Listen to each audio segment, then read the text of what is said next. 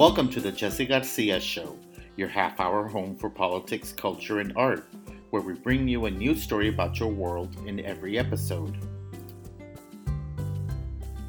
Today's guest is Jennie Saldaña, a young DC activist providing aid to migrants being bussed into our nation's capital by Republican governors. More than 11,000 migrants have been used as political pawns by governors' 2024 presidential ambitions.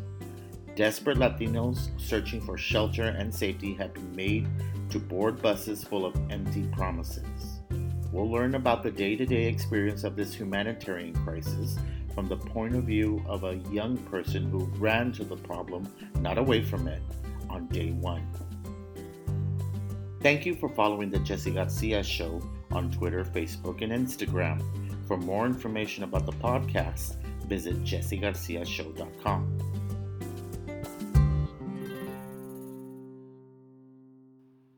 Back in April, while families were preparing to celebrate the Easter holiday, some unchristian like behavior was being plotted in Republican governors' mansions. Rather than directing millions of state tax dollars into humanitarian relief efforts to help South American migrants escaping oppressive governments that our nation directly opposes, or helping Central American migrants escaping violence from drug cartels funded by nonstop American consumption, the Texas governor and eventually the Arizona governor and Florida governor began loading buses headed to Washington, D.C. At first, half empty buses were met by D.C. organizations who were already helping migrants in the area who chose to come to our region. These agencies were prepared to provide comfort, care, and help a majority of the migrants go on to their next destination. But when Republican governors did not see their desired effect, which was to overwhelm the DC area, they got desperate and redoubled their efforts by conning migrants who were warned not to get on these buses by advocates on the border. These Republican governors increased the level of uncertainty and suffering on a population which has the legal right to claim asylum. The media focused on this issue at the very beginning and left to chase the next big story as buses kept rolling into DC. The cameras only returned when the GOP governor started dropping off migrants at the vice president's residence. But once again, those cameras are now gone.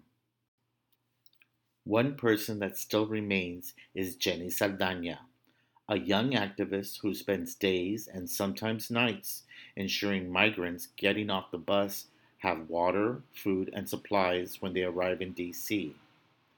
Jennie has been at this since April and continues to this day. I want to welcome to the show a very good friend of mine, Jennie Saldaña, a young activist I first met almost five years ago when they were attending American University and a member of the local LULAC Collegiate Council on the campus. And Jennie, now graduated, is working in the real world here in Washington, D.C., but still making sure that the civil rights of our fellow Latinx individuals and migrants are still being protected. Thank you so much for your work, Jennie, and welcome to the show. Thank you for having me. It's been a really great five years of working together in numerous ways. Um, so, yeah, I came to DC five years ago as a college student at American University. Um, and I would say immigrant rights issues has always been a really big focus of mine, um, especially because it's a very personal issue. My parents are both immigrants. My dad is from Mexico, my mom is from Panama. And growing up, I was in a very, um, you know, predominantly white neighborhood. And I think on, in some ways I dealt with a lot of just like identity crisis as a Latinx person, but also seeing, you know, in all the ways that my parents struggled a lot as immigrants. Um, and so as I grew up, I found myself really um, wanting to be in that space. Um, when I was in college, obviously, um, a lot of my studies, I could always find myself like wanting to do projects on immigrant rights, um, I was involved in like an alternative break, which was an educational program um, focused on um, the U.S. Uh, Mexico border, actually the U.S. Texas specifically, or Mexico Texas border, um, and that was just kind of the start of the of me really wanting to be much more direct in my service, um, and so that's kind of I think that was a bit of my start in like activism around immigration rights. So you did this in college and then you graduated and then you basically followed that path and ended up at one of the local organizations. Which which organization did you end up working for? Yeah. Yeah. So in terms of in terms of like the buses or the my job. Both of them. Yeah, so I currently work for a local nonprofit um, high schoolers doing um, kind of talking about mental health. Um, we also do sexual health programming. And so for me, that's been really great because I love working with like, young people and especially because it's very community focused. And in particular, we work with like Black and Brown youth. Um, and so that's, I'm feel very honored to do that work. But in regards to the buses arriving in Texas now, um, I decided I just happened to, you know, read about it um, and saw Sanctuary DMV posting looking for volunteers. Um, and I just signed up. I didn't really think um, too too deep about it. Um, and now we're here four or five months later and it's been you know i've still been out there helping um, and collectively where we call ourselves the migrant solidarity mutual aid network which is comprised of not only just mutual aid groups that have been doing you know long-term work in dc but it's you know a number of individual volunteers and churches that are all working together to you know give a dignified welcome to the people arriving it's an amazing um, task that y'all have taken on. I just want to say, first of all, thank you so much. Uh, I thought you had left your job where you teach children to uh, safe reproductive care, but it's just like you're doing two things, two big things that I think are so important in the world: mentoring kids about being careful and um, about re- reproductive care, and and and mental uh, health. And then you're also helping out migrants coming into the city. And this is a problem that started back in April 2022 uh, when the Texas governor decided to pull a political stunt back in April and start busing folks on a daily basis. Um, there was a lot of fanfare around it when it first started because it was something new. It was something very petty people just said the petty level just went up, you know, with Greg Abbott in Texas. and um, at first, it was manageable in the sense that people really cared about this, really cared about this. They stood up, resources started flowing in. A lot of folks that are not in those mutual aid organizations stepped up and started donating. But it went away in the sense of the the media spotlight because of course we had the summer gas prices. Roe v. Wade was overturned. Mm-hmm. um, secret documents were found in trump Mar- mar-a-lago. So it's almost like the media spotlight went away from this issue but the buses still kept coming. And we have over what 11000 um, migrants that have been sent to dc largely from venezuela. And um, the need just keeps on growing and growing. Uh, you've been there, and the one petty, I mean, because now not only do we have Texas, and now we have um, Arizona, and now Florida, these Republican governors that are sending folks. The real pettiness about this is that they don't even work with us to let us know when these folks are coming. They don't work with you guys uh, letting you know, oh, the bus is going to arrive at 6 a.m. at this location. So you have to be basically on call, be ready to go wherever these buses, when these buses arrive. What's a day like for you when you go to go meet these migrants? Yeah, so I will say it's part of it is that it's always evolving also. So, you know, for a few weeks, we have somewhat of a pattern a day. You know, it's a very the same process, but things then change and then we have to like kind of adapt again. Um, and so, yeah, like you kind of mentioned, um, I do have a day job and then I also do this. So I wanted to kind of reemphasize that all of this that I'm about to explain is completely volunteer, 100%. Volunteer. At least on our end, as the Migrant Mutual Aid Network, we are all volunteers. Nobody's paid to do Thank this. You Thank you. Um, so that, you know, I feel really blessed to be in community with so many wonderful people that are, you know, actively helping as well. But basically, I would say a normal day, right? Let's say it's 6 a.m. bus um, that means if you know and i've had to change this now but i used to do i used to do a lot of morning bus greetings it was a little hard yeah. but i would say i'd get up by 5.30 in the morning i'm getting myself to where the bus is going to drop you know i'm there with a handful of other volunteers typically somebody might maybe bring some water so we can give that to people initially um, and yeah, we're there when the bus drops, right at 6 a.m., or if it arrives a little later. And then very the very first things that we're trying to do is assess any like very immediate needs. Someone has like a medical emergency, you know, getting a number of how many kids, how many babies, um, you know, if someone looks like in particular that they're in a lot of pain, you know, assessing how much of an emergency it is. Does that person need attention right now? Do they need to go to the emergency room? Um, and then we get people, we transport them to our respite spots, which we've worked with a lot of churches in the area who've very graciously allowed us to use their spaces. Um, and so we get folks out of, you know, where the buses are dropping. I think, uh, you know, last week with people getting dropped at the Naval Observatory was a great, or not a great, but it certainly um, was an example of why we tried to move people very quickly because media a lot of times yeah.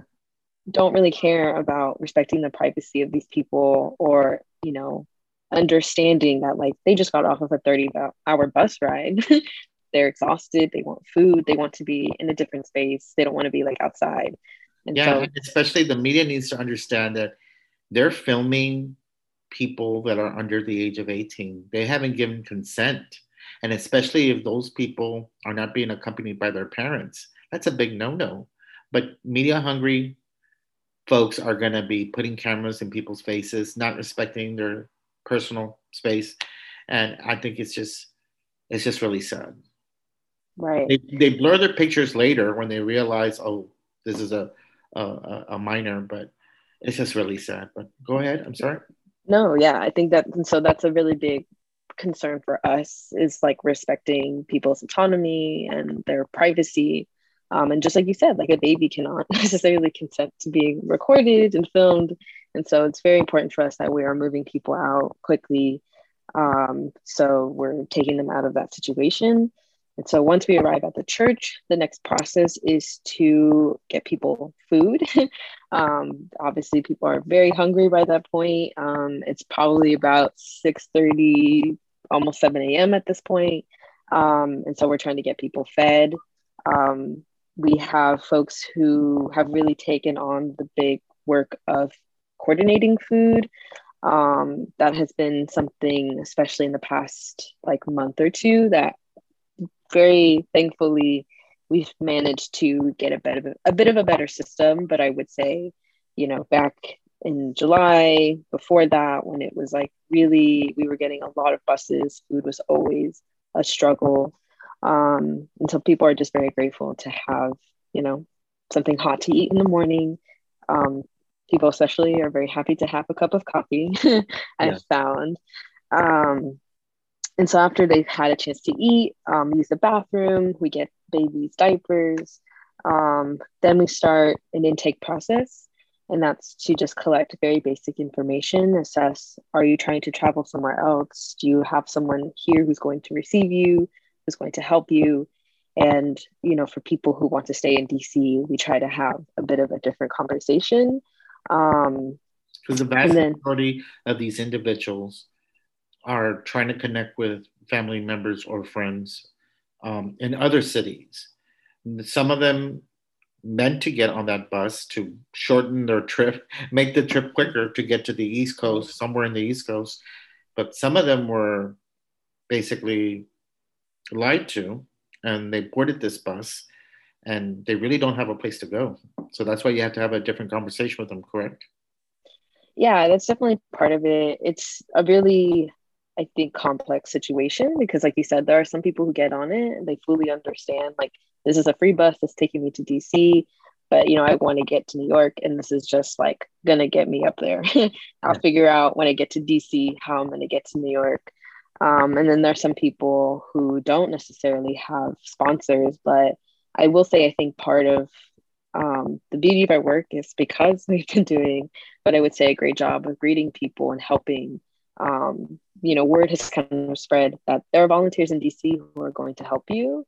Um, and so, uh, you know, we've, especially at this point, you know, we get contacted by people um, that, you know, they're on their way. and so um, it's also, I think, people seem to hear that there's there's help. There are people helping in DC, and so they're like, "I'm that's where I'm going to go, and I'm going to see what people can do for me." And so, you know, part of the hard the hard work of this is having those conversations with folks of like, this is the reality, this is what we can offer, but we're here to support you as much as we can. And I will say that this network has really done an amazing job to support people with the limited resources that we have. Yeah, because you have a, basically some organizations that have been around for 40 years, and there's some organizations that just sprung up in the last couple of years to because of the um, migrant. It's just a big old migrant situation that we got from the Central America that we start seeing now South America.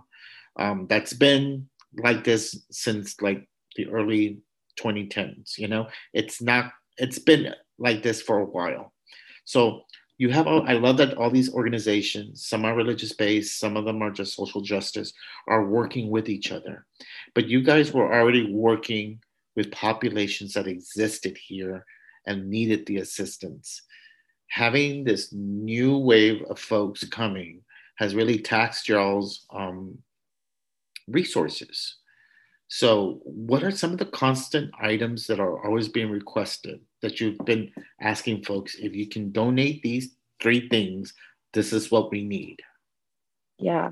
So, typically, when we're doing the intake process, that's when people start kind of making requests um, for items because, you know, we're having these one on one conversations. I would say 100% shoes, particularly men's shoes, probably like size seven and 8 mm-hmm. um, such a big need. Um, I would then say cell phones. As you can imagine, through their journey, people have lost phones. They've been broken. They've fallen into, you know, rivers. Um, so sometimes even cell phones, old cell phones are needed.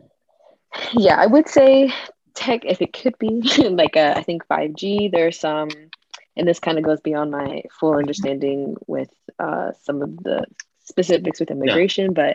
but um, for some people who might have to be under specific surveillance from like ICE, um, current there are some folks who actually get like a, a special phone oh, that good. they use to like check in. They get yeah but they can only use it to check in. It, has no other function. It's very ridiculous.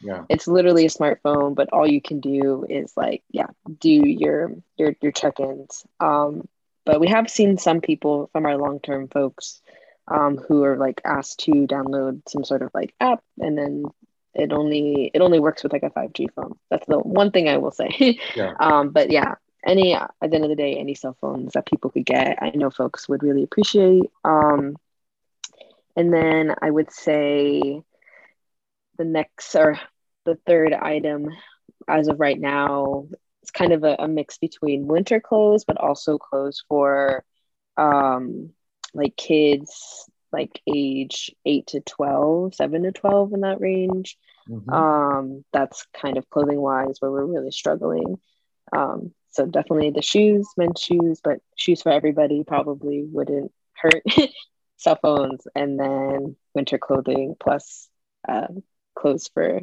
young children.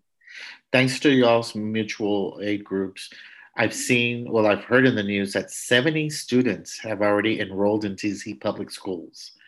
And that's good because it's giving them stability for the ones that are going to stay in this region and have to follow up with those appointments um, with ICE. It gives them a place where they'll one get some education and get a, um, a cafeteria meal. So congratulations on getting those students enrolled in DC public schools. And like I, uh, these folks, another thing that they need is pro bono legal assistance. Um, they need legal representation or else they will get deported. Um, they need to apply for asylum status.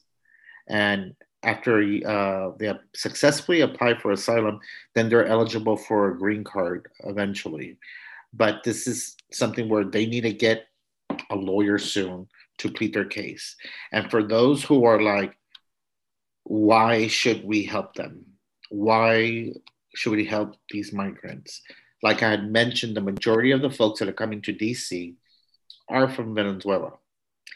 They have political unrest. Right now, the US State Department has issued a warning for folks US not to travel to Venezuela. And this is off of their website.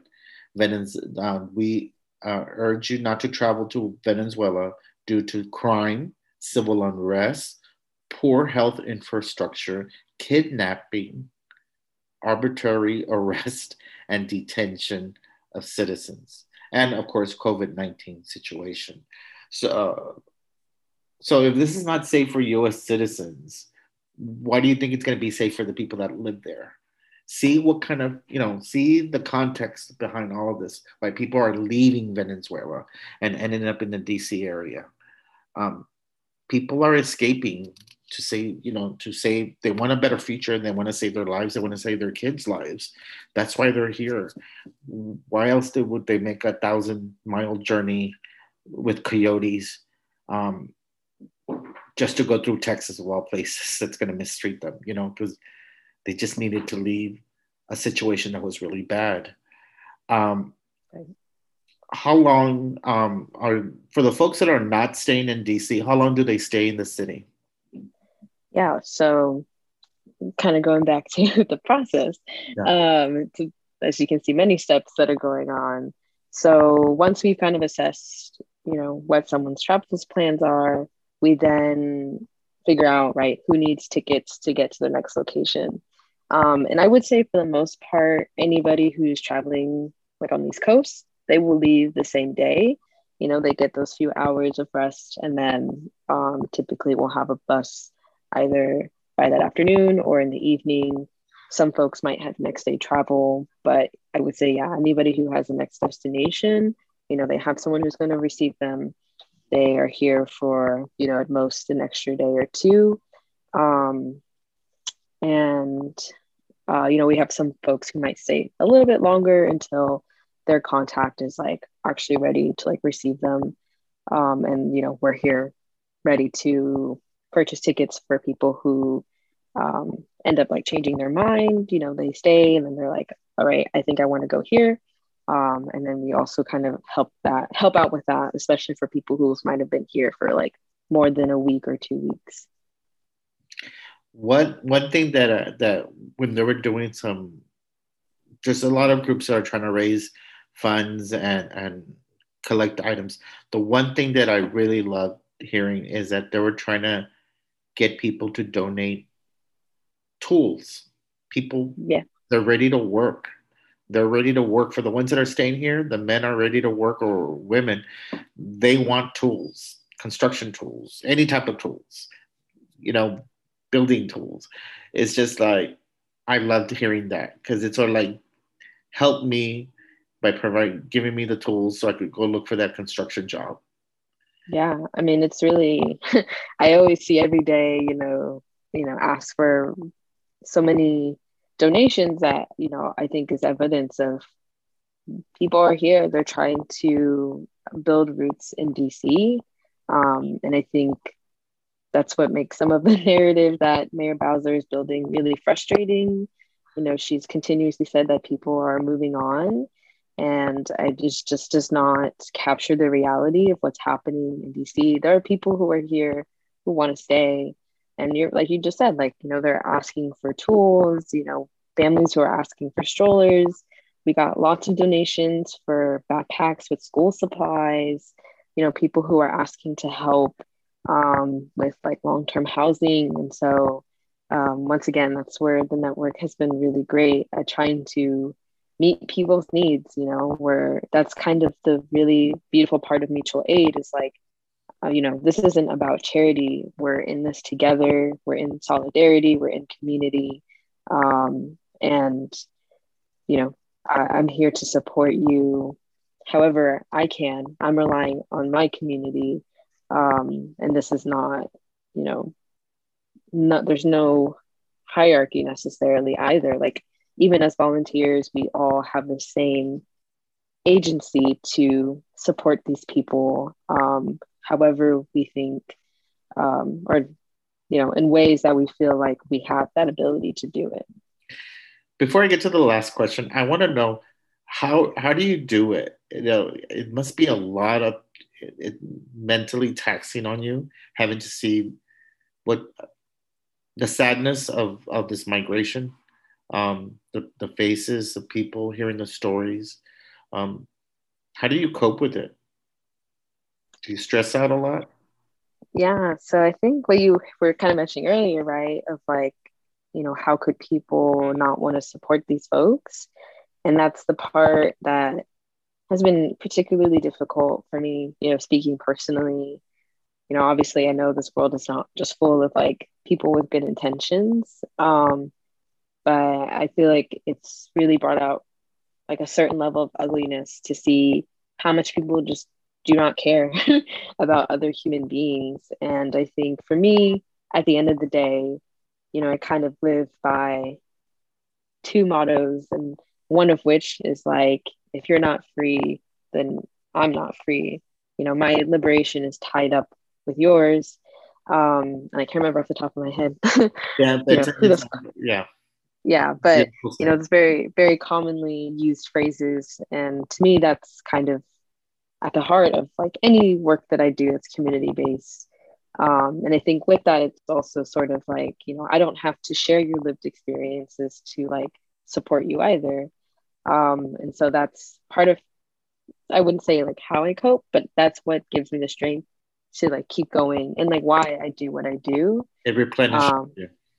that's like yeah, for me, very central um, and something that I try to hold very close um, to like my heart when I'm, especially in these like really hard moments. And I would definitely say back probably July when the buses were pretty much every day, because, you know, kind of to, I think, wrap up the part of like a, a usual day, right? The pattern has changed. And so um, there was a point where we were getting buses almost every day and it would be two or three buses and it was it was a really really hard time. Um, i remember because um, i got a call from someone that said um, they left the men behind. They were able to take the women and the children but there was no room for the men. And all these latino capitol hill staffers who ran into them at the union station were saying what do we do? And we got it on the phone and we we're asking for the shelters in DC, something you probably already interacted with long time ago, and we're basically told there's no more room. So luckily, those Capitol Hill staffers, those Latino staffers, pitched in money to send them to Maryland via Uber. They literally got them um, ride shares to go to the nearest shelter that was in Maryland so they wouldn't have to spend the night there at Union Station. But it's like you said, July was the peak when there were so many people coming. Yeah. And only, the, women and, and only the women and children were able to get the space that night. Right. Yeah. It was it was a really rough time and part of the work has changed also because, you know, um, there's an NGO now that's been involved for about the past two months that has also shifted like our relationship with this work, but I, you know, I only speak on behalf of once again the Migrant uh, Solidarity Mutual Aid Network, and that you know, we're there for every bus. You know, we are supporting people yes. who are here long term.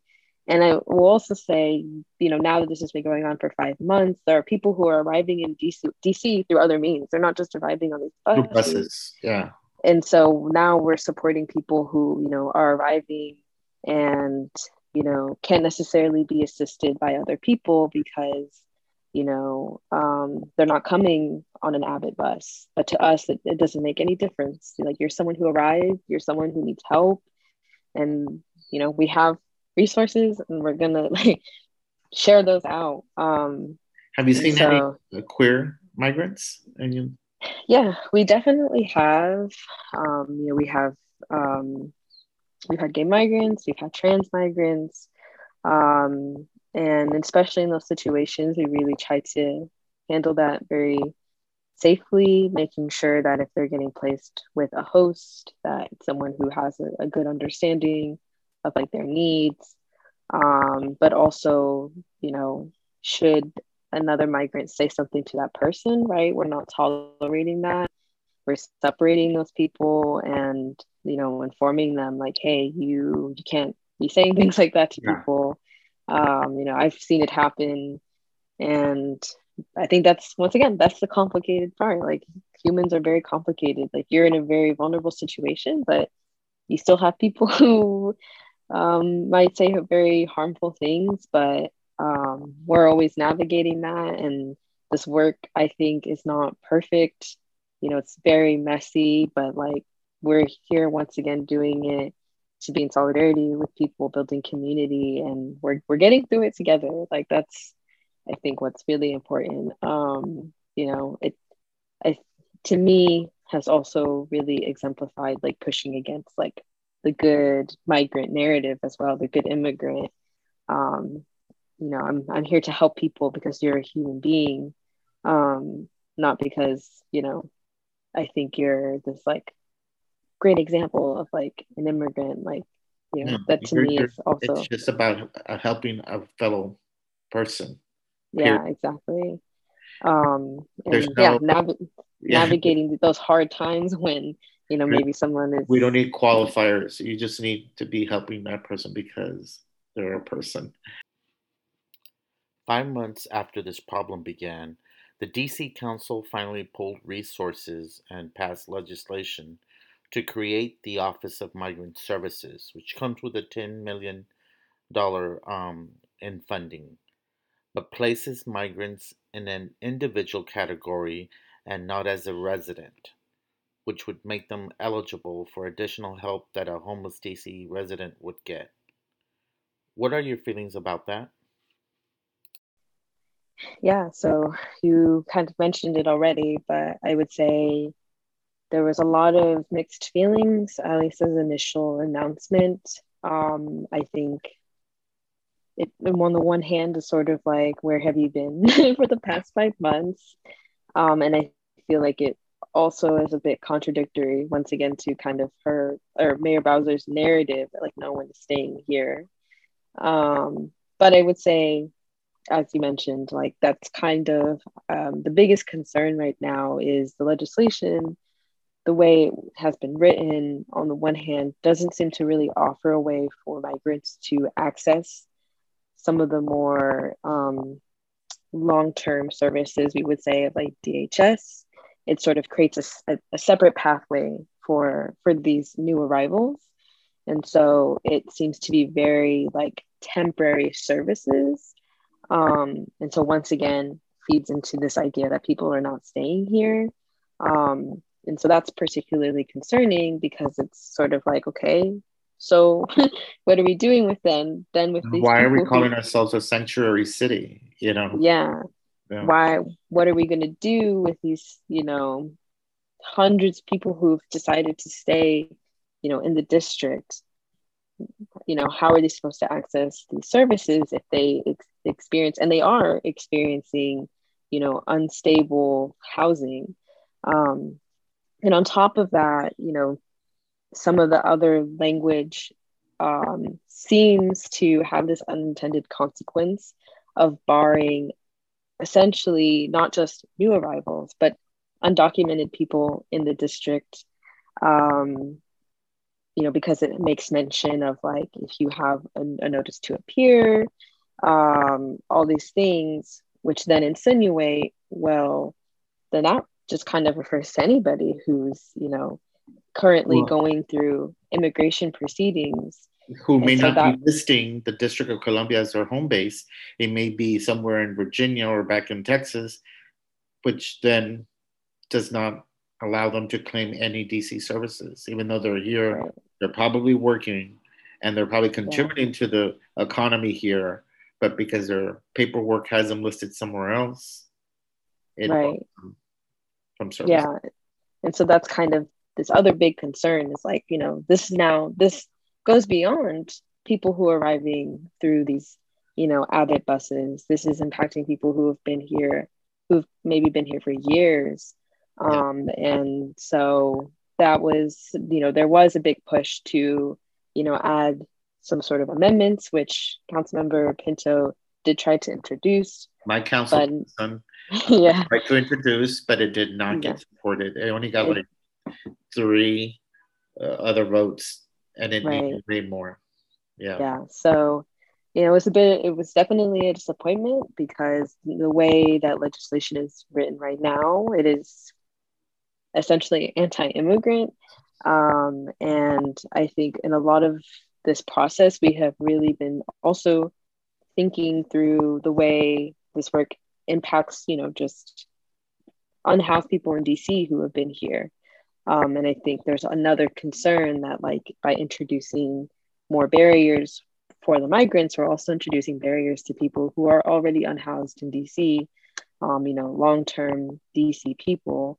And so it's a lot of um, a lot of concerns there. And so we will be keeping an eye on it and we will definitely be you know taking action um, to push um, the dc council and dc mayor uh, and mayor bowser to really take into consideration um, adding amendments or you know uh, creating ways for people to have more access to these services because that's the reality. They're here and they're going to need it. So, so they're here and they're going to need it. And how can um, listeners support your organization?